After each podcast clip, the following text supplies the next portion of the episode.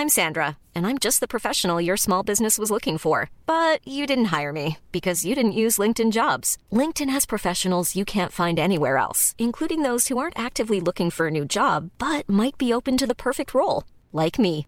In a given month, over 70% of LinkedIn users don't visit other leading job sites. So if you're not looking on LinkedIn, you'll miss out on great candidates like Sandra. Start hiring professionals like a professional. Post your free job on linkedin.com/people today.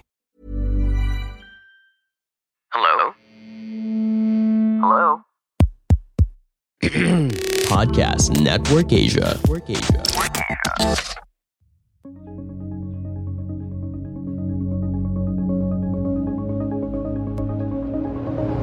All glory to God. That's all I can say, right? Start and end the day with a prayer, thanking the Lord Almighty for all the blessings and putting us in a position where we can succeed and, in fact, fail and just learn from that. That's just how the world works, this pandemic included, right? At some point, you actually thank God for realizing things that perhaps you may not have thought of before, but that's just how life is. So, faith is your conscience. It just tells you to do the right thing. It's at your core and it just won't go away. It's just there. It'll give you stomach aches, right?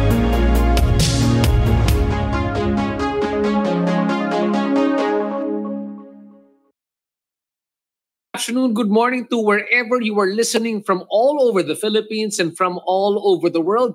And welcome to my podcast, the RJ Ledesma podcast. Thank you so much for joining us here tonight. It's 11-11, a great Thursday evening. Hopefully, hindi pa ubos yung pera ninyo from all the 11-11 sales. So here on the RJ Ledesma podcast, I speak with the country's pioneering business personalities and entrepreneurs to learn more about how they think about business, what are their success secrets and how can we hack those success secrets? How have they innovated their businesses during this pandemic?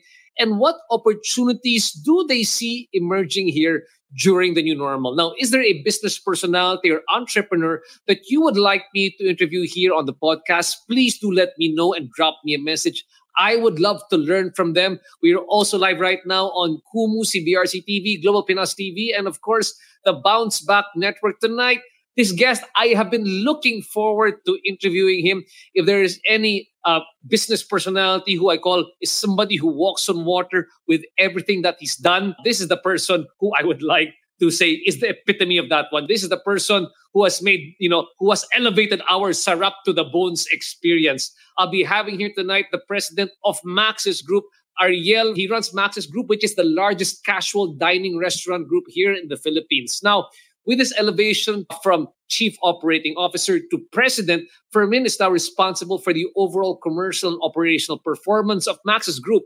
And they include in the roster a lot of iconic brands, which include, uh, of course, Max's, Pancake House, Yellow Cab, Krispy Kreme, Jamba Juice, Dencio's, Teriyaki Boy, and Sizzling Steak.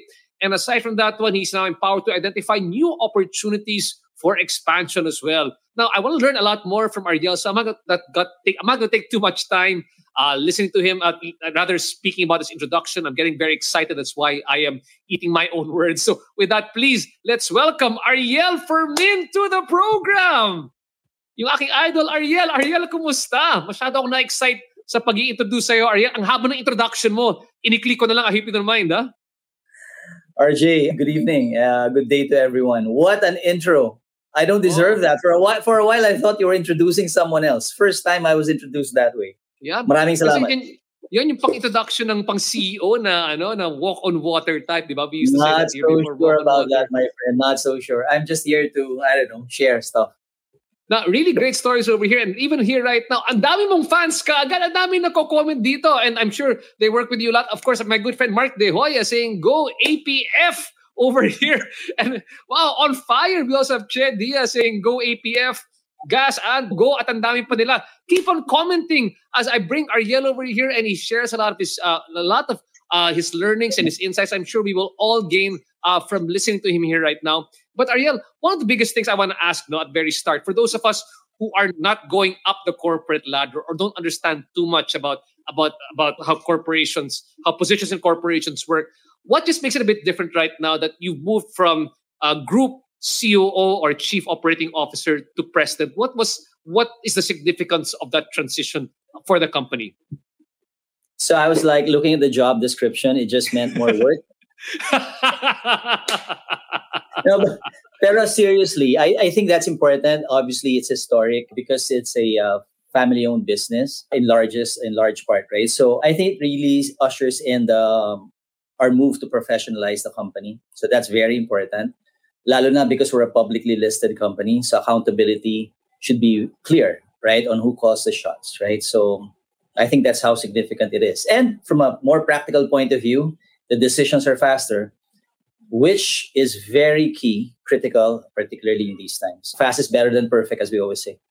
I like that. Fast is better than perfect, and it's also very nice. I mean, hats off to that Robert Trota, you know, for really also taking that more strategic role in the company and seeing how you're brought in because you know, it's amazing if you see really the growth of the Max's business from being a family owned to, to corporate owned and making that pivot. That that pivot, uh, I guess, wasn't that easy for the company. And I'm so glad you're there. And I want to discuss a bit more of your story later on. But you know, I'm just amazed at all the, the number of people greeting you here right now. And I think there's the most important message coming in from a woman named Pauline Lazaro Fermin saying, "Woohoo, Daddy!" from Rocio. Thank you so much, uh, Rocio, one of your biggest fans over here.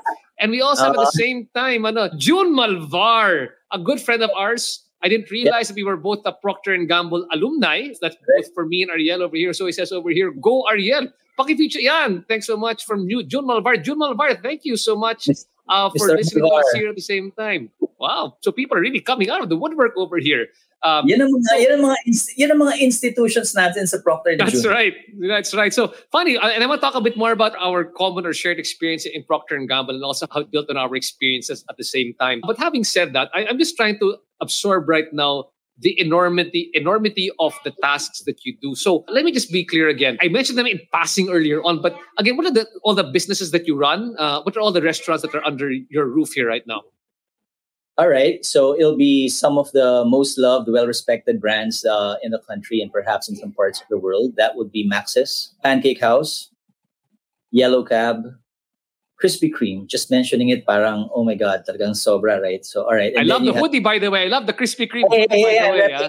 I'm repping, I'm repping. Okay. Uh, of course, there's Teriyaki Boy, Sizzling Steak, Dencio's. Who would ever forget Jamba, among others. So, yeah, those are the the brands that we have in our stable.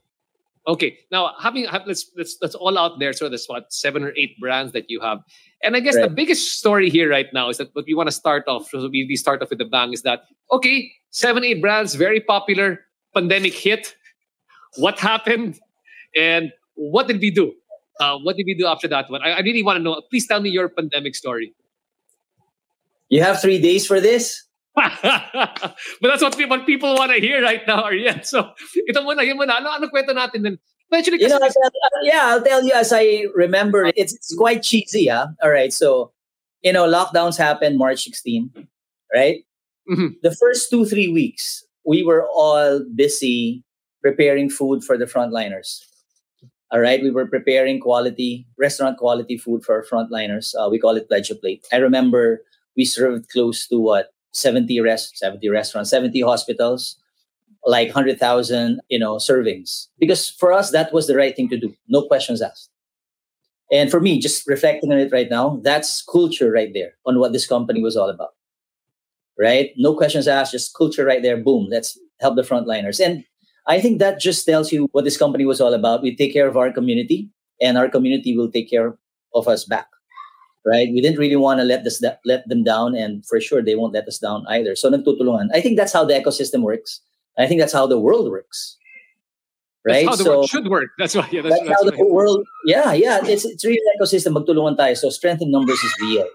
That is. That Sorry, is, that I, is, I have I, it's work from home, so I got my five year old yeah, running around. Fine, Big fan of yours as well, Ariel. Sorry about that. Yeah, yeah. At some point, Rocio will come here and she'll say, "Hello, hello, Daddy. How are you?" yeah. So yeah, so that's pretty much what how we started first two three weeks in the pandemic. You know, we're very much into a little bit structure and how we do things, but it's really fast. Our our little mantra is reflect, respond, renew. If I may use, it's quite poetic, I know, but it really happened. Reflect, respond, renew. So March 16 happened. Of course, we had to reflect what's in front of us. It's quite new. No one had any blueprint for this one. And then when we got the hang of it and what it really meant, we responded. And the response would be helping our communities, helping our frontliners, helping our franchisees. We just want to make sure they were okay, not only in terms of business models, etc., etc., but if they were safe. So that was very important to us because these guys are our partners for decades already. So mahalaga that we show some love. And then the most exciting part, and I'm sure you can relate to this, RJ, is the renew part. That's where we go, bam, we won't be wasting this pandemic. This is an opportunity for us to transform, which we did. And of course, I'll tell you that story, I know the right time. But yeah, that's pretty much how we responded. Okay, so I, I, appreciate actually this is the first time that I'm actually hearing it, and I'm and I'm so happy to see so many people greeting you over here, especially from the Max's group, saying you know they are aligned with that sort of culture which you had, where the first thing to do was to help the community, and then the next thing that happened over there is, of course, for many of us, what happened to us is that, of course, uh, the restaurants closed down. My market had to close down for what was the initial reaction? Because I'm also seeing that what was the, you know, what was that transition point for you guys? Because other people are saying, okay, we got to do e-commerce, which I'm sure you had to close down some, you had to rationalize some areas. How did that work out for you guys? And plus, you were also handling franchisees. How did that, I mean, what was the initial reaction and how did you kind of step out from there? And what were the, sometimes the first solution isn't the best, but you got to move. Like you said, bias for action, right? Oh, yeah. so what did you oh, guys do sure. initially? Oh. You know, sometimes it's really just listen to your gut because obviously there's no blueprint and intuition is just your soul do, telling you to do the right thing. All right. And for us, it was really about balancing the safety of our people versus the commercial intent. That's always a mm-hmm. struggle. I think mm-hmm. in, I mean, everyone's business, right? How do you let people do what they have to do and make sure that no one gets sick? So there was a lot of mindfulness in what we did. And the magic happens when you mix mindfulness with science. Sometimes you have the right intent, but the question is, how do you do that in a way that's efficient, effective, whatever, affordable, and so on and so forth?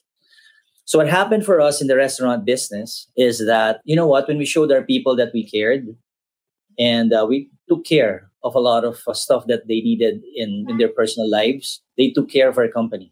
I think that's a principle I wanted to share. Obviously, doing good is good business. So we took I care of them.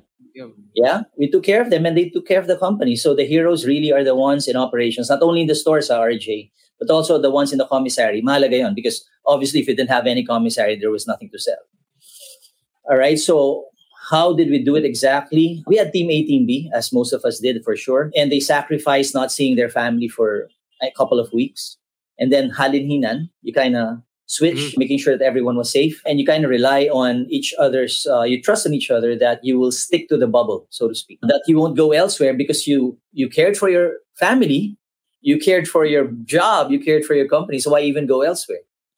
Right? So it's really in that mindset. So mahalaga talaga yung disciplina for people. So I want to share that because yeah, in, in, in looking back 19 months since then, tama na ba? I, I forget. The months are just are just passing by quickly. Yeah, yeah, it's been a long while, but that's that's pretty much what happened. It was darn hard for sure, but I think our people understood and they cooperated big time.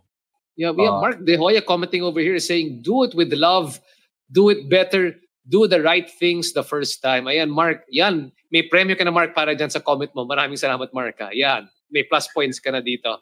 But I, I really have a question now, if, if you don't mind, as I go, I dig a bit deeper over here. No, I love how, you know, it's really caring for your company, which came first, and caring for the ecosystem of the company, which was key. Did the business models change as well for Max? Because I mean, the, initially what people were seeing was obviously you all had to just do uh, delivery at this point, and you could not do in-house. And of course, you were a casual dining restaurant, which is which to me the percentage of sales really comes from dine dining. Icing on Correct. the cake, the lang yung delivery. So, what did you guys have to do? How did that figure in to you guys when when that was when the at, in the height of the crisis?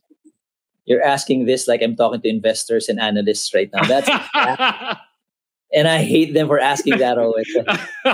No, I always tell them, you know what? Uh, if you went to Mars last February and you just came back now, you wouldn't recognize who we are at this point. And that's beautiful. That is the mark of transformation. All right. Because if you came back and I was the same, I'd probably say, holy, of course, I can't say anything. yeah, okay. you, you guys haven't changed. You guys haven't learned. So I'll tell you what we did. All right. So the first one was that we changed our business model, to your point, and it has a lot to do with uh, economics. And the economics of it all would be making sure that we had the right spreads in terms of fixed costs versus revenue, performance versus COVID. And you want to have a little bit of spread there. So there's a little bit of math there. And then you also wanted to make sure that your contribution margins were healthy because, you know, both of us, uh, all of us, a lot of us are doing businesses. The transaction counts may not happen. But you want what you, what you want to do is you want to keep your margin slowly improving until such time it becomes steady, and you want your fixed costs uh, to be managed at a certain level. You do the math, and therefore the break even gets lower. When your break even gets lower, you won't float in water, right? You're not going to be dead fish in water. You're you'll, you're going to be fine. Now that's just the first step. That's just hygiene. So after that, what you want to do is you want to obviously not just survive but thrive and actually exactly you know just just just be the man in that new norm, right? So, all right. So, we've also transformed ourselves into, you know, obviously a lot of people know our group to be, as you said, kanina, largest casual dining operator in the country. And that's still true. But you know what, RJ, we've, we've transformed. Um, not so sure if you guys are aware, but we are now merchants, we're now distributors, and we're now suppliers, manufacturers. Wow so that's just woof. I mean, if you went again to Mars, you know, in February you came back, you'd, you'd, you'd not imagine that we would have done this. And as keep on telling the guys, you know, COVID really puts a spotlight on on who we can become more than who we are, and it really puts a spotlight on the magical things we can do together that we wouldn't have ever dreamt of. It just sharpens your compass to true north, and our true north happens to be what we're doing right now. So, so for instance, just yeah, yeah go ahead, go ahead. what are you becoming? Yeah, so what are you becoming eventually? What are you seeing Max is becoming? We're not necessarily going to be, you know, some guys who operate restaurants. We're going to be, we're going to be a food company. We are a food company. So, for instance, we're now in hundreds of good doors of supermarkets, groceries, convenience shops, selling ready to cook, five minutes max. You have our, favorite Max's fried chicken, yellow pizza, Dencio sisig. I'm sure everyone's going to be rooting for that teriyaki boy chicken, so on and so forth. We wouldn't have imagined doing that prior to the pandemic. No, right? So that's us as merchants. And us as distributors, we sell the same products this time to general trade. I mean, you know the language. In FMCG, there's modern trade, general trade. We're both there now. So you don't have to go to my store to enjoy my food. The consumers have evolved, and so have we. I mean, that's the thing, right? The last thing is that we've got really this world class commissary. We're helping other brands I think that's a beautiful part, really. As you are, RJ. Oh, we're helping. Yeah, we're helping other brands in there. Brands that are not Max's group.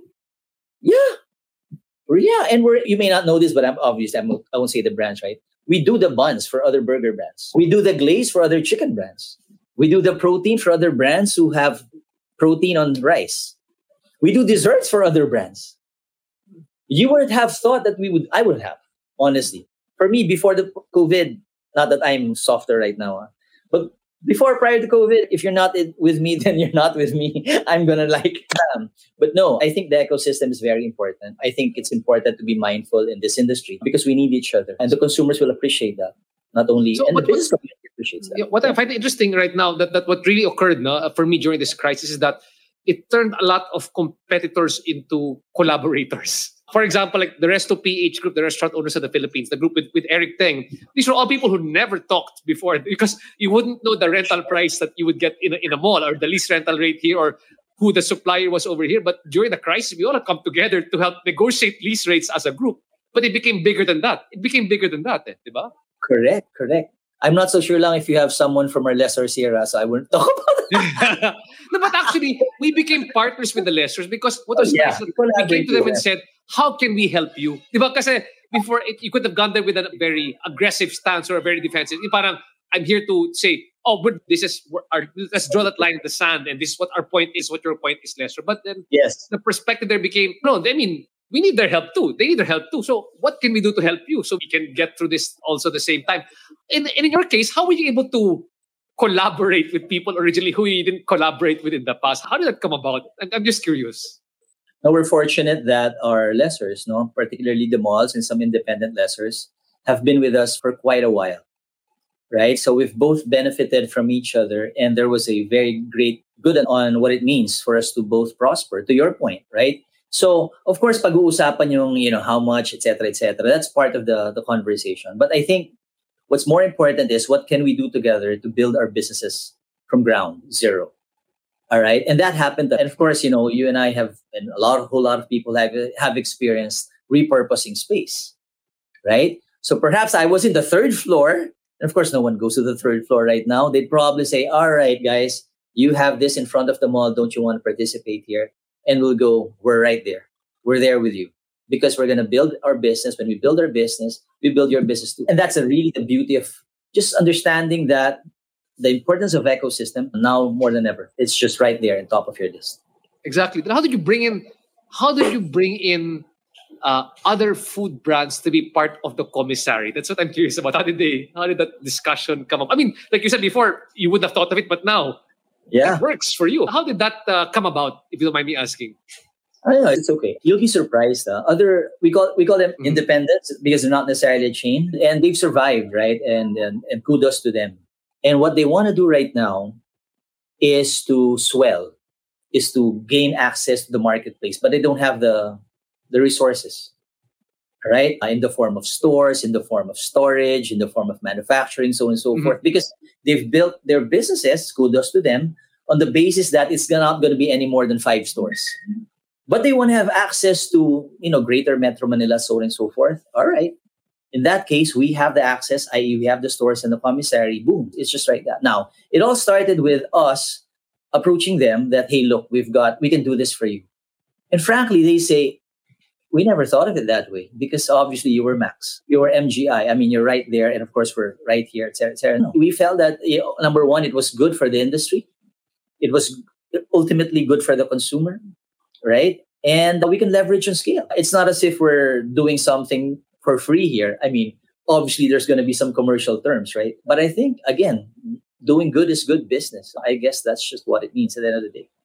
And uh, we're thriving. Both are thriving. When, when they're ha- they're selling a whole lot of burgers, I'm happy. exactly, exactly. So you're, you actually, as others scale, you're also scaling at the same time. Their, their, their scale is your is good business for you. Correct, correct. So because ultimately you got you got to utilize your assets, right? And and if they sell a ton of this, then you're part of that, and then you produce a ton of that, and of course, you know, it is commercially beneficial for you. Yeah. That's just how it works right now. So that's a transformation step.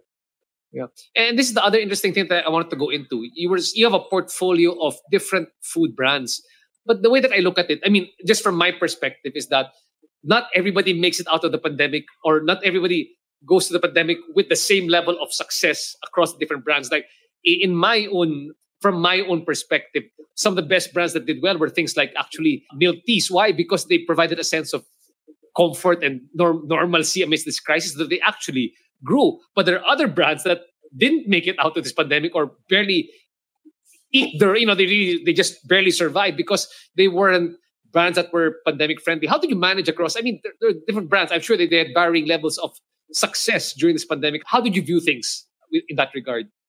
You know what? That's an interesting question because one of the things that we talked about as a team the first days post March 16 was that we understand what's going to happen to Max's. Uh, it's a good thing that even prior to the pandemic, it had some it had some footprint already in delivery, so it's going to be fine. Yellow Cab, of course, by the nature of its category, and a lot of people love YC Yellow Cab, so I think it's going to be fine. Pancake House, admittedly, is going to be a challenge because you really wanted to eat, you eat your tacos kind of fresh in the store. So exactly, exactly. But we kind of solved it that way because we had do-it-yourself tacos too. So kind of addressed that part. And of course, we kind of morphed into a burger too because the pan chicken, you know, put in a bun. And that's by the way, have you ordered a new pan chicken burger? It's I'm glad crazy. to accept some orders. Mark, Mark De Hoy, if you're listening here right now, I'll give you my address. i i I'd love to try it out. Pare, it's so good. All right. Anyway, so, so sabi namin, all right, that would be fine. You know what? The one brand that we had questions amongst ourselves, like, ah, this brand have space in the time of gloom? Was this brand I'm repping right now? Mm. Uh, How would you, and this brand stands for joy, right? You know, we make happy happiness, we say. All right. How can you be happy? You toot toot in this time of gloom, right? And then you go, no, this has no space. But we tried it. We just tried it in some stores, in some RTAs, retail trade areas, and it just zoomed up.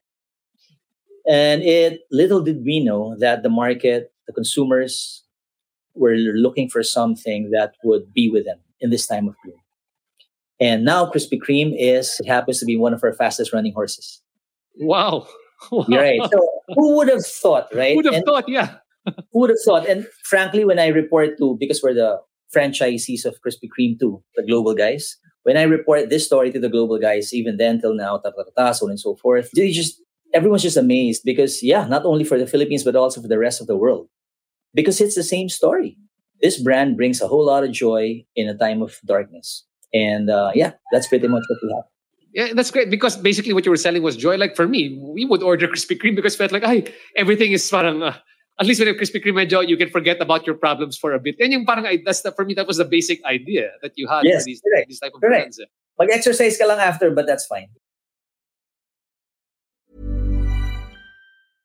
Ready to pop the question? The jewelers at BlueNile.com have got sparkle down to a science with beautiful lab grown diamonds worthy of your most brilliant moments. Their lab grown diamonds are independently graded and guaranteed identical to natural diamonds, and they're ready to ship to your door. Go to BlueNile.com and use promo code LISTEN to get $50 off your purchase of $500 or more. That's code LISTEN at BlueNile.com for $50 off. BlueNile.com code LISTEN. Planning for your next trip? Elevate your travel style with Quince. Quince has all the jet setting essentials you'll want for your next getaway, like European linen, premium luggage options, buttery soft Italian leather bags, and so much more. And it's all priced at 50 to 80% less than similar brands. Plus, Quince only works with factories that use safe and ethical manufacturing practices. Pack your bags with high-quality essentials you'll be wearing for vacations to come with Quince. Go to quince.com slash trip for free shipping and 365-day returns. How about the other brands? If you don't mind me asking, you got Teriyaki Boy. You also had uh, Sizzling Steak. I mean, there. I mean, there are some brands that you know might not react the same way. Like, obviously, sometimes Japanese food is best eaten in the restaurant, or Sizzling Steak, especially Sizzling Plate. So, how do you Correct. manage these other brands? All right. We just came from a board meeting today. Same question by the board. so I'll give you I'll give you the board answer. no, seriously. So these brands with you know how it is when you manage a basketball team, there are starters, right? And there's the bench guys. There's a sixth man. All right. There's the reliever and so, so on and so forth. So, you know, Teriyaki Boy, Sizzling Steak, and Dencio's, we've assigned them as cloud brands. All right. What cloud that cloud means- brands. cloud brands. What that Okay. means is that they're inside mother brands of Max's. And what that means to the consumer is that you could enjoy your Max's fried chicken with gyoza, kung yun yung trip mo. Right? You could enjoy your, you know, kare-kare from Max's with Dencio sisig. Those are the things that are happening right now. Actually, nakaganda pa, I'll be honest, in a way. Because you don't have necessarily have to invest in any brick and mortar for Teriyaki Boy Sizzling Dencio's. It's inside the cloud. And therefore, when you talk about economies of scale, asset utilization, bringing your ADS, average daily sales up, and increasing your flow through, the math really works. Yeah, so that's how it worked for us, for, the brands that we have in MGI. Fantastic. Uh, actually, there's a question over here from Er- Eric Ronald. Uh, what are your thoughts on cloud kitchens? And of course, there's a whole lot to talk about when you talk about cloud kitchens over here. But then you were telling me right now that you know you actually went into the cloud kitchen space, and there are many ways to interpret cloud kitchens. For you, actually, it's been a benefit because you hold several brands. Were you doing these cloud kitchens even before uh, the pandemic, and the pandemic kind of accelerated it, or you were doing cloud kitchens, but the business model changed as a result of the pandemic of what cloud kitchens meant to you guys? Great, great. So we started doing this before the pandemic. We were selectively choosing our spots. And for sure, what COVID did was that it accelerated the, the runway, right? So we've got a whole lot of these cloud kitchens uh, roaming around Metro Manila at this point. So uh, back then, kasi the, the idea was I'm teriyaki boy, I'm sizzling steak, I'm going to have my own brick and mortar, I'm going to Mhm. present to the community who I am. And and it's not necessarily the case at this point. And the effective use of our cash would be to, you know, use our kitchens as cloud for the cloud brands. Exactly. Oh, by the way, Ariel, I have a very important guest uh, listening to you here right now. From Esther Fermin. Sabi ni Esther Fermin dito, Nanay is watching. So thanks so much. Thanks so much for watching uh, him right now. I'll make sure he keeps this language very decent here on the program. Para, uh, hindi ka magkakaproblema when you watch this again and again. I know, I know. Now that I know that my nana is watching, I'll, I'll, I'll watch my mouth. Okay. Uh, now, having said this one, usually, you know, we have a lot of entrepreneurs, both aspiring entrepreneurs and current entrepreneurs in the food business. And they, they don't. So, sorry again about that one, but they don't have the they don't have the benefit of, I guess, the data that you have and the trends that you can spot from a larger perspective. What would you share right now for many of these MSMEs who are trying uh, to make their way out of this crisis, or are, are there right now? What What are your tips for them? What would be, what would be your advice for the smaller brands that are, that are trying to eat their way out? It's a great question. Perhaps for me, top of mind response would be, and I hope this adds value, RJ, not to pontificate and, and all that, right? The first one would be part of an ecosystem. That's key for us. Even for us, we sought out an ecosystem and the ecosystem said, come in because we added value and they added value. Strength in numbers is real, as I always say. And that ecosystem gives you better management of cash, so to speak. So, so that's one. You don't have to create everything by yourself because someone else has expertise in that's what right. you want. When you talk about technology and you're not a technology company, you're a food company, what do you do? You go to someone who has a technology, right? Who knows that stuff more than you do, who's willing to invest in that more than you do because that's their thing. That's not your thing. What you want to do is do more OPEX than CAPEX in this case. Of course. So that's the first thing because obviously it was about cash, particularly in a downturn. It's about cash at the end of the day. So that's the first one. The second one is just to share with you. It's again, it's one of those poetic things that we kind of invented in, in MGI on product. Right. The principle is finite materials for infinite creations. Finite materials for infinite creations. So we're big fans of Lego, right? Not only in the way they give joy to kids, in the way they kind of create things uh, just armed with imagination, but also with the point that their ecosystem, their business model just works. Just with 100 pieces, you could create a thousand things from Lego. You kind of put that in parallel to your business right now, and you go, okay, I'll only have 100 raw materials for you, chef. You got to give me a thousand creations from these 100 materials. So what happens there is that, see, the whole mindset is that restriction is the mother of design. It forces everyone to think it through harder because I can't give you 101 raw materials because again, I'm trying to manage cash. What we want to do is leverage and scale. So we're going to give you finite materials, armed with your imagination, your God-given skill set. You give me a thousand stuff. So that's that's I think, if at all, I know tip number two. So just make sure lang that you ha- are armed with just your core raw materials, and from there create because you wouldn't want to be having so many raw materials and some of them would just go to waste. That's right. That's right. All right. So that's, I think, number two. And just to close it at number three, you have the ability to see space differently and repurpose space. Just because I had a function room before, which was for baptismal. Siyempre, that's, eh, yan kilala yung Max's Chicken, di ba? Di ba? Wedding doesn't mean that I'm like doomed because there's no celebs anymore, right? These guys have thought it through right? And kudos to them for really ha- just having that ability. Yun lang. So I guess, you know, if that helps, those are the three things that, you know, I could just... Really great advice. And, and, by the way, I've got a good friend also as well. And, and of course, in P&G, this guy's rather walk on water person. Of course, Ferdy Insigne saying hello to us. Hello, uh, Ariel and RJ, and looking forward to learning. And he's got a really great, great question. And I think dapat maganda yung sagot natin dito. Ariel, mahirap na pag mali sagot natin dito. Ha? Sabi niya, now that the situation is slowly having a sense of normalcy, what do you see different right now in the brick and mortar stores? Like you said, repurposing the stores, but uh, in particular, how do you see restaurants nowadays? I mean, it's a strange game because some people want to hold on to, and because I'm in the restaurant group, there are people saying, okay, let's wait things out so it can go back to the normal and let's just do things again, but just add acrylic walls or you know or or you know stick to these um, you know, percentages that can enter. And someone just said, okay, let's take the new realization and then re- rethink of how this restaurant is going to work. So where, where are you on that one? No, with the key there is to repurpose space so that it um, just embraces the new order. And the new order points us to, and talked about True North kanina, the new order points us to having more delivery and pickups and takeouts. Is that, that those weren't going to go away. All right. So, but what you want to do, what we've done was to legitimize that space for them right? And there was a point in time, particularly last year, when you'd say, saan po yung grab riders? Saan po yung aggregators? Eh, hindi naman ito para sa nila. I mean, it's like a makeshift kind of space for them to kind of oh, wait, oh, oh, right? Now you want to legitimize that space and honor them. You do want to honor them because they're doing just hard work for you as well. So you do want to, you want to honor them by giving them their legit space.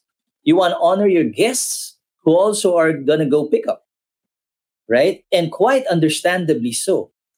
The space that was meant for dine in, I know you're going to have to get a little bit more of that, a little bit more of that, because the reality is that, you know, the ratios aren't going to be the same. Now, if at all, point number two, right? If there was more dine in, it just comes back for whatever re- reason and whatever ratio the thing that we've done was that we have this accordion type of store model. Mm-hmm, mm-hmm. I like it's that. Really accordion, right? Yeah. If the if the if ang ihip ng hangin, right? If the quarantine levels go this way, then you're gonna go this way. If it goes this way, then you go this way. So that kind of flexibility is important. I think the last thing to share is that for our new store models, and this is important, RJ, just in case you want to be one of our franchisees or one partner with us. All right, good. All right. You know what? Our, stu- our new store models, our capex, the investment, has been cut by 30 to 50%. Wow. Yep. 30 to 50%. That's how crazy we've repurposed space. And what happens is that, and this is important with what you do as well, because you're doing great stuff, you're just helping others, right, RJ? All right. It attracts the younger set franchisee applicants who may not be as resource and moneyed as all those guys who we've talked to before mm-hmm, right? Mm-hmm. Got billions in whatever account. Ngayon, even if you had savings, of course, not that much, magiging ka na. And it's a legit design. It's not as if pang mahirap to, uh, nothing of that sort. The last thing that we wanted is for it to be interpreted as it's a poor guy's version of a Max or a pancake house or a yellow cab or a Krispy Kreme we wanted to have dignity even if the footprint were smaller. All right. So when I say repurpose space and see space differently and having trained sets of eyes in the organization to do that for you, I mean, that's the result. Yeah. And it commercially makes sense. I, I, hope you don't mind me asking because you know this is the amazing thing. As I was talking to you, uh, in a couple of months ago, I was also talking to the head of uh, the president of Phoenix Petroleum, who's Bong Fadullon, and, and Bong, similar two, two things which make it similar to me that the Lego concept that you have, but this time around because in, in, in Phoenix Petroleum they got Phoenix, they got the LPG, they've got Family Mart, they got smaller they got smaller brands, and they're actually franchising out, but it's small. You can you can get smaller Family Marts, and you can do Lego pieces. You can get a Phoenix, you can get put together, put over there a Family Mart, put over there a Conti's. I mean, and that's how they're that's how they're actually thinking about things. It's the same thing. It's a great Lego concept. So uh, right. And it, that, when I was listening to you, it was, you know, I found it really amazing that it was very similar to uh, what he was thinking here at the same time. Now, I want to move on a bit more, if you don't mind, uh, Ariel, and, and talk about other things uh, about your background. And guys, just to, to, to note, these are the interesting things about about Ariel. He has, a, I mean, to say he has a storied career is also is actually very much underselling him because you know this gentleman moved from you know his first company which was also my first company when i was working. He was from procter and gamble but he didn't he wasn't in brand. He was in product development. And, and from there uh, he moved on to other companies. He was in pldt he was in jollibee he was in nike. And he was with with uh, P&G's best friend. He was actually with Unilever at one time in his life. Just you know, the way I'm looking at Ariel, I mean, you you've been moving to from different brands, but what was sort of like the overarching theme for you when you were moving from one career to the next? Were you trying to build a specific skill set? That's why you moved there? Or how did you move across these different companies and to be where you are now? What what was the kumbaga, your story as to or what's the overarching theme? Let's go back to that one. I wish I had one, yeah. No, but but seriously, well, I had an ambition. I really had an ambition and I knew that the skill sets that were required to get to that ambition. So it was ladder like. So for instance, you talk about Proctor, right? How the Proctor mind works. I was in R&D. Yes. I was doing bars of soaps. At some point, I was sniffing armpits for safeguard deodorant. ah, must have been, oh, yeah. what, what, a great way. That, that is a career. Oh, may metrics pa yan. May metrics pa yan when you smell, di ba? Yeah, oh. Correct yeah, you kind of measure the impact at time equals zero to time equals 10 hours after playing hoops and see if the deodorant is still has the efficacy level that you want. Those kinds of things, right? So, and so, just uh, let people know, Ariel is actually he's actually a chemical engineering uh, graduate. That was his initial. Uh, that was your first degree, and uh, just for people's knowledge, same as uh, the former uh, former general manager of Procter & Gamble in the Philippines, who was John Ipkua. They're both UP graduates, chemical engineering. But then you know what? Hey guys, if you're engineering, it doesn't limit you from becoming the CEO of your own companies, just like these guys over here. You know, that's the point. Uh, you hit it right there, right? So I was, yeah, I'm a chemical engineer and I felt that I could do more. So the next stop for me was marketing. And fortunately enough, Coke was there, offered me a marketing post, head of marketing for non carbonated beverages. The funny thing is that, so I asked, had to ask him, I remember this. Why are you getting me? I don't know anything about marketing. I'm a chemical engineer. And the Coke guys go, that's exactly the point. You know nothing about marketing, or at least how marketing is perceived right now. I mean, that was in the mid 90s, right? And we wanted to look at this with a fresh pair of eyes. Oh, interesting. yeah, correct. Fresh pair of eyes. And they said, you know what? Marketing isn't about advertising. Perhaps that's your concept. Ta, ta, ta, ta. It's also about conceptualizing new products and with your innovation pedigree in Procter & Gamble, which of course, kudos to the P&G guys, because in terms of product excellence, you know, P&G, that's pretty much, you know, the calling card of Procter, right? Then you go to Coke. Of course. Right, di ba? Yung Coke naman, what you, what I've learned is that it's really about everything markets, everything communicates. Everything that you do, it just resonates the brand. So that's pretty much what they have. Until, so I got, hmm, sorry, I got product, I got marketing, and then I go, I'm still too theoretical. I'm here in the office. I was in I, I was in lab gowns in P&G, right? And then I was in the office in Coke as marketing kasi. All right. And then I went to sales for Unilever as head of sales, marketing and sales for foods. All right. So I was riding trucks. I was, what you know, kung saan kailangan, I'm there. And that's where I understood how to really run a business. Kasi talaga ano yun eh, labanan na yun. You're right out there. So I guess the learning for me is that apply yourself. Never stop learning. Be a sponge. That's the only way to advance. That's my path. Now, some are some people are more comfortable going deep into their domain, and that's fine too. And that's why when you go to Nike, you're kind of armed to the teeth. And of course, Nike is a different breed. Yeah, so you're kind of armed to the teeth, and that's where you know it just flew off because I really knew at what age 33 how to run a my whole company. at uh, 33, you were were you the GM of Nike? Is that right? Right, I was. I was. Wow. I mean, and that's quite, I mean, of course, at 33, then how old are you now? 34, 35? No. Anyway, Nike, let's go back to Nike. Di ba? Or chicken burger for you. That's exactly, that's why. Kaya sabi ko, para may Max Right, may, may spring chicken ako sa bahay tapos mamayang gabi. But the idea is that you were very young, uh, you were very young, very ambitious, and you, you got to such a point there so quickly. Two questions I have. I mean, people are looking up to you and saying, wow, how impressive. I wish I was as smart or as driven as him. But should age be parang because some people are going, I'll never get there. There are people like Ariel who can who who, who walk on water and who are that ambitious and that smart. We might be able to do what he's doing. But is that true? Is there something else that you can say, no, this is not rocket science, this is not a secret. There's something I can share with you about what I you know what I do. And you can do it as well. You know guys, and, RJ, right? If you knew where I came from, you'd say you can do it. Right? Well, my Where'd you come nanay from? Yeah, where, where did you come from? please, please share so people know. Guys, Oh. I mean, come on, humble fa- family, right? Not a lot, right? But I think you know you just have to have that fuel and within. Uh, it was okay to not have a lot when you're young, but it's not okay to live with that forever. And so I applied myself. I read tons of books, frankly. My books are like varied. I already have a set of what other people refer to as uh, Arialisms and Ferminology. So it's crazy that way. Yeah. So, but yeah, just anyone can do it. Lahat naman, just apply yourself. And and of course, you know, the stars have to be aligned, so on and so forth. We get that.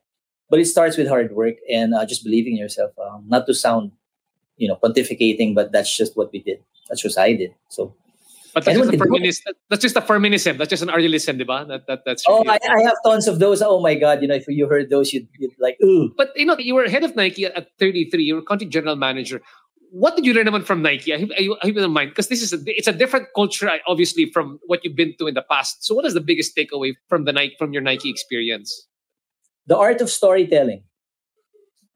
That's the biggest in Nike. You know what? You're in a presentation with uh, Phil Knight and the other all the other guys. You have Charles Barkley in front of you and so on and so forth. Steve Nash. and They wouldn't if you put their Excel files, forget it. Lalayo ka talaga. All I put is a picture. Right? A picture with a big word or a big number. Say, I don't know, 2x. And I'm going to be talking for hours about that one picture. Storytelling, the art of storytelling. That's key because there's nothing memorized, everything's spontaneous. Because that's what you do every day. And that's their language. So that's one. And then the art of storytelling was has morphed into you can imagine this, right? Storytelling, because we have retail, store dash Y telling, storytelling. Uh, and that's why when we build shops, we were just telling stories. Of course, commercially, other view it, others view it as, oh my God, it's so big.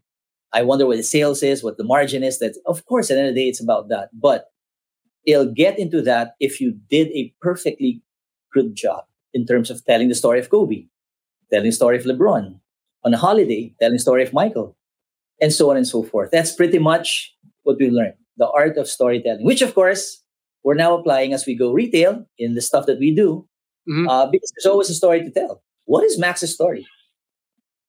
What is Pancake House's story? What is Yellow Cab's story? What is Krispy Kreme's story? So you see that in retail too. So much of that comes from yeah stuff that I learned personally from Nike. I, I love that you know storytelling has always resonated. Many of the best marketing people always tell you that importance of storytelling. If you don't mind, how what are the key I guess the key tenets of storytelling. What do you what can you take from storytelling and not I wouldn't say weaponize it, but monetize it. How what how did you make that? What what what are the key things that that help tell a good story?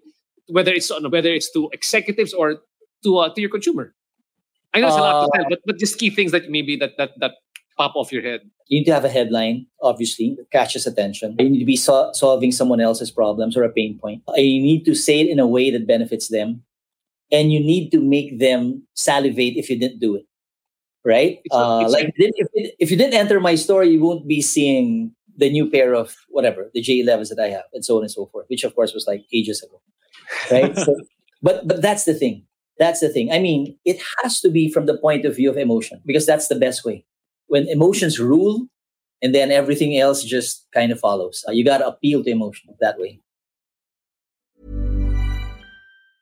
Mom deserves the best, and there's no better place to shop for Mother's Day than Whole Foods Market. They're your destination for unbeatable savings, from premium gifts to show-stopping flowers and irresistible desserts. Start by saving 33% with Prime on all body care and candles. Then get a 15-stem bunch of tulips for just $9.99 each with Prime. Round out Mom's menu with festive rosé, irresistible berry chantilly cake, and more special treats. Come celebrate Mother's Day at Whole Foods Market. I'm going to go back a bit more to Nike, but from another uh, point of view, no? Because I was reading your background. One of them is that you're actually a coach and a sportsman yourself. Some of you're a hoops guy, but you haven't really had a chance to play hoops really, really right now in the pandemic. But then um, I'm curious, how does, how, you know, many people are able to use their background. It's, and we've seen that many athletes have actually become very successful uh, businessmen and entrepreneurs. Can you help me better understand, you know, how you've been able to also use your own, uh, I guess, sports background and, and, and parlay that into doing business or using it in business? So this is close to my heart because you kind of tugged on into the hoops thing, right? So, you know, the values of the game are very much similar to how you live and how you kind of manage your business. It, they just mirror each other. And I think there are certain philosophies that permeate across uh, domains. So, for instance, when I say it, it, this could be in life or this could be in a game. All right. Respect the opponent. Respect the opponent. And you'll respect the opponent by preparing. You're not going to be shortchanging the opponent. Kaya-kaya ko to. Because the moment you do that, he's going to cream you. Respect the opponent, but not fear the opponent. So that's the first thing for me. All right. I guess the second thing would be dive for loose balls. There is no off night in defense. Dive for loose balls you gotta earn. You gotta earn everything. Nothing is given. You gotta die for it. If you really want it, you die for it. Works in life, works in business, works in hoops. Right? So those are some of the things. I guess the third thing that comes to my mind would be, oh, this is one of my favorites.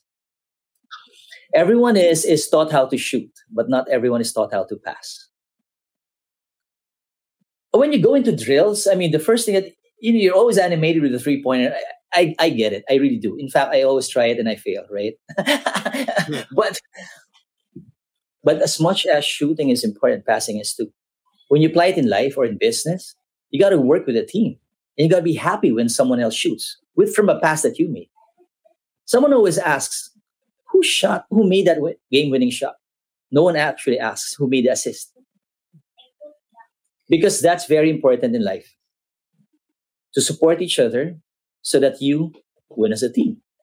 So I think that's just, I guess, I don't know, a third one, a fourth one that I said. What else? Okay, one of my favorites as well. Be ready when your number is called. Right? I'm not a star player in my team. Never before. I'm just like one of those guys who like heckle.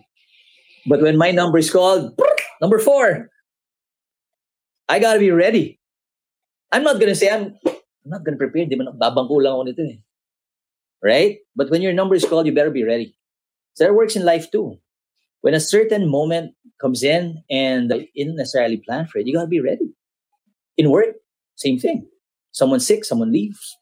Be ready. The next man up. That's just how it works. And you hear that language often when you kind of watch hoops and you read books.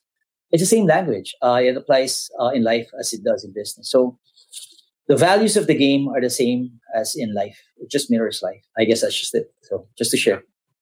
And, and I like this one. Mark always says, "Next man up" over here.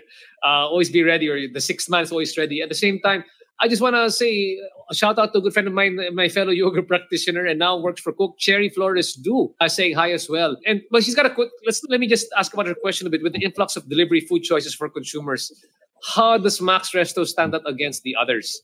I, I think that's key because you know there came a point, lang Ariel, that in the height of the pandemic, many of these home-based online brands started sprouting up, right? And then of yes. course they died down as as depending on the fortunes of this pandemic. But yeah, how do you stand out? Because you know there can be you know delivery fatigue, to my mind. No? What, but what have you guys been doing to consistently make sure that delivery is a good income stream for the MGI group? Right. So first up, I'm one of those guys who always order stuff from other restaurants. So I'm fine. you just appreciate what they do. I, you know, it's just an open market. It's fine. No, seriously, for MGI and for any chain restaurant for that matter, systems, they're very important. Because with systems, you become consistency. Then, then systems, you know, uh, yield to consistency. And consistency is very important to the consumers. If I order today and it was good, I'll probably order next week again. And only find out that, you know what, it's different from last week. That's because the restaurant systems wasn't there. And that's important for a chain to have. And the expectation is that for a chain, uh, you got that. And that's why you swell. That's why you scale up. The only way you could scale up is if you have systems. Otherwise, you'd be stuck with five stores. Having a restaurant is one thing, and having a chain is another. All right. So and I think that's uh, that's I think that's a discriminator, if you will, of a chain restaurant or MGI for that matter. In this case, that's one. The second one is that we have uh, we're confident in our core products. They've become favorites. I mean, who would resist Max's Fried Chicken? Who would not miss Pan Chicken? Who would say no, no to Yellow Cab's New York's Finest, my personal favorite? Who would resist an OG from Krispy Kreme? Yeah.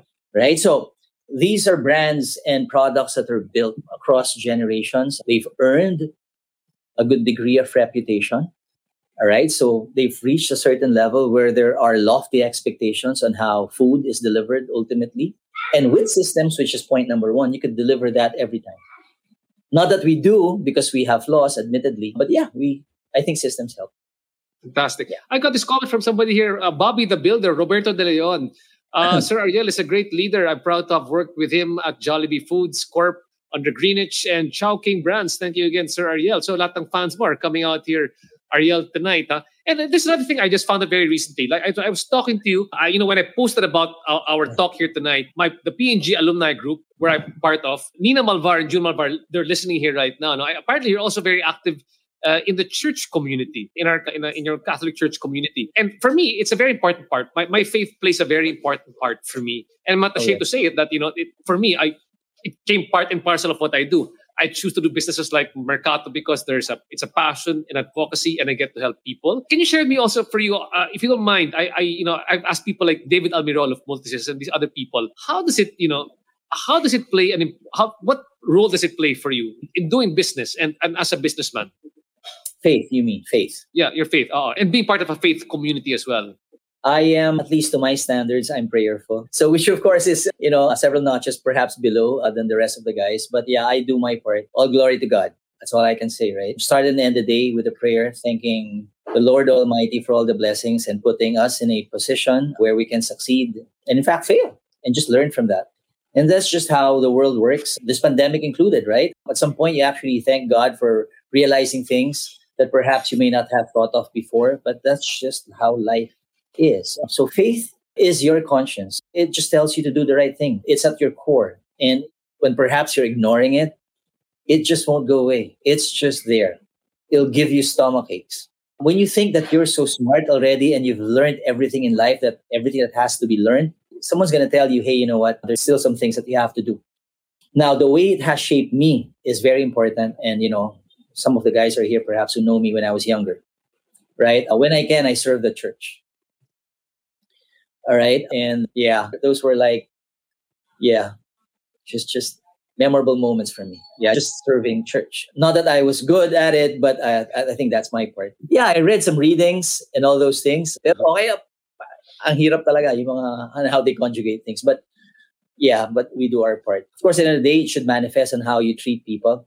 The end of the day, it should manifest on how, you know, work with your uh, guys in the team and make sure that everyone gets his respect. And of course, not to go that far in family too. Right? So, importante talaga yun. So, love your parents because you won't be, you know, where you are today without your parents. So Honor goes to the parents, right? You know, because the circumstances you have in life, you know, for whatever, however it is they started, you know, your parents really uh, shaped you into who you are right now. And of course, your support system being your family, respective families at this point. Yeah. So they keep you grounded. They keep you grounded because Amen. You know what I do when I wake up at 5:30? It's always like automatic. Right? I make up my bed. My sofa. It's technically not a bed. It's a sofa. I sleep in a sofa. and then it just tells me that hey, it's normal. I mean, there are no titles at home. right? You make up your bed and you kind of go, you know, it's normal. So it kind of humbles you. So it's fine. I have over here Isaiah Fermin saying, pray hard and uh, work hard. I like that. I like that. Thanks so much.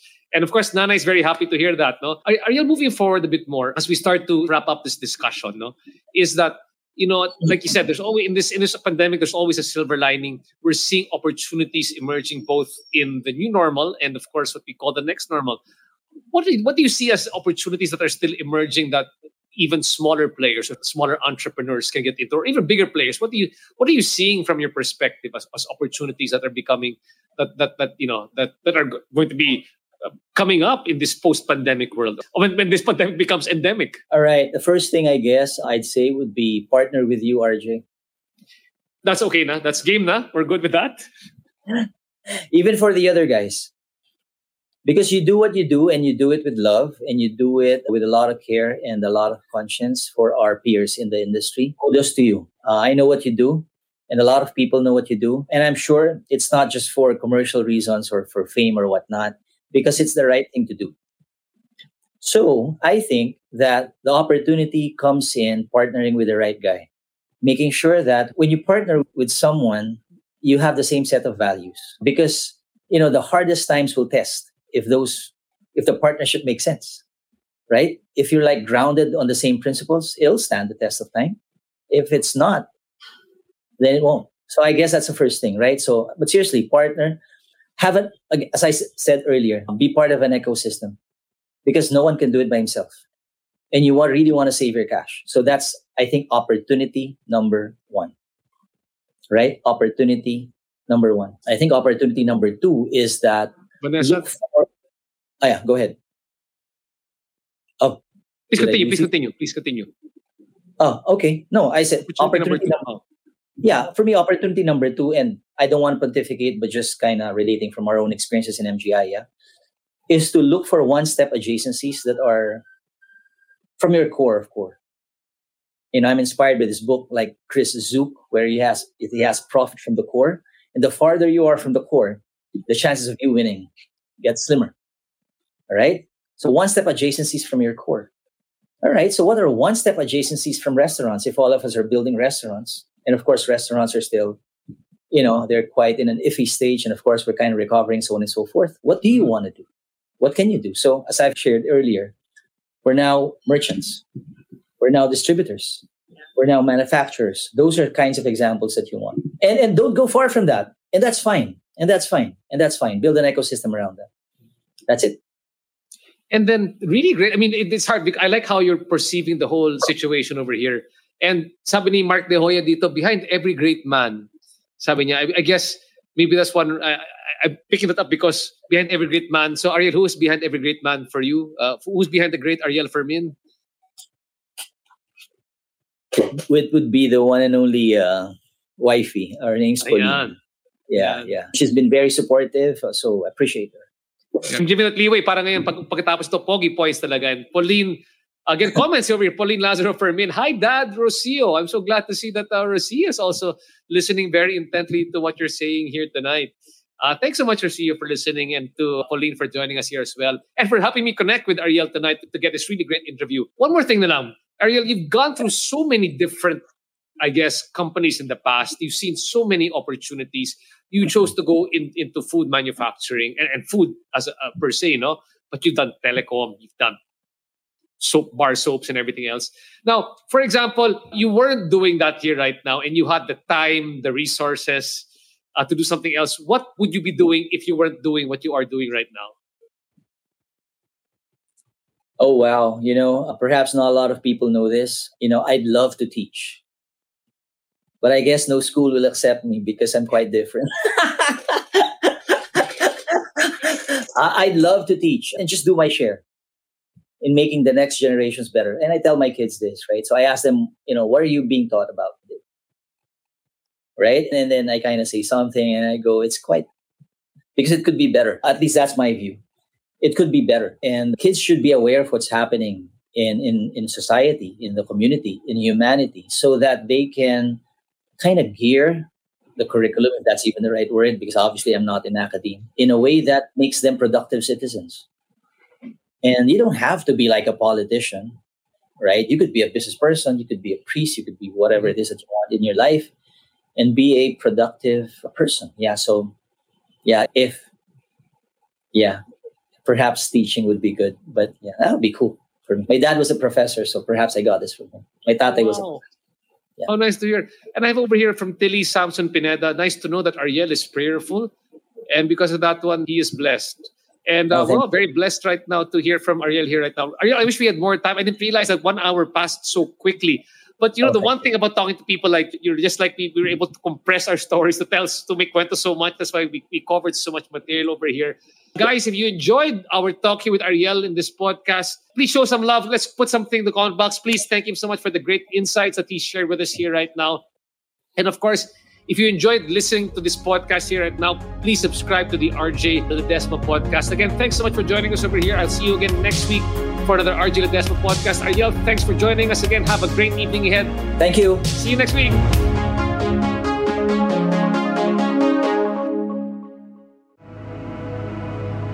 The views and opinions expressed by the podcast creators, hosts, and guests do not necessarily reflect the official policy and position of Podcast Network Asia, the hosts of the program, or other programs of the network. Any content provided by the people on the podcast are of their own opinion and are not intended to malign any religion, ethnic group, club, organization, company, individual, or anyone or anything.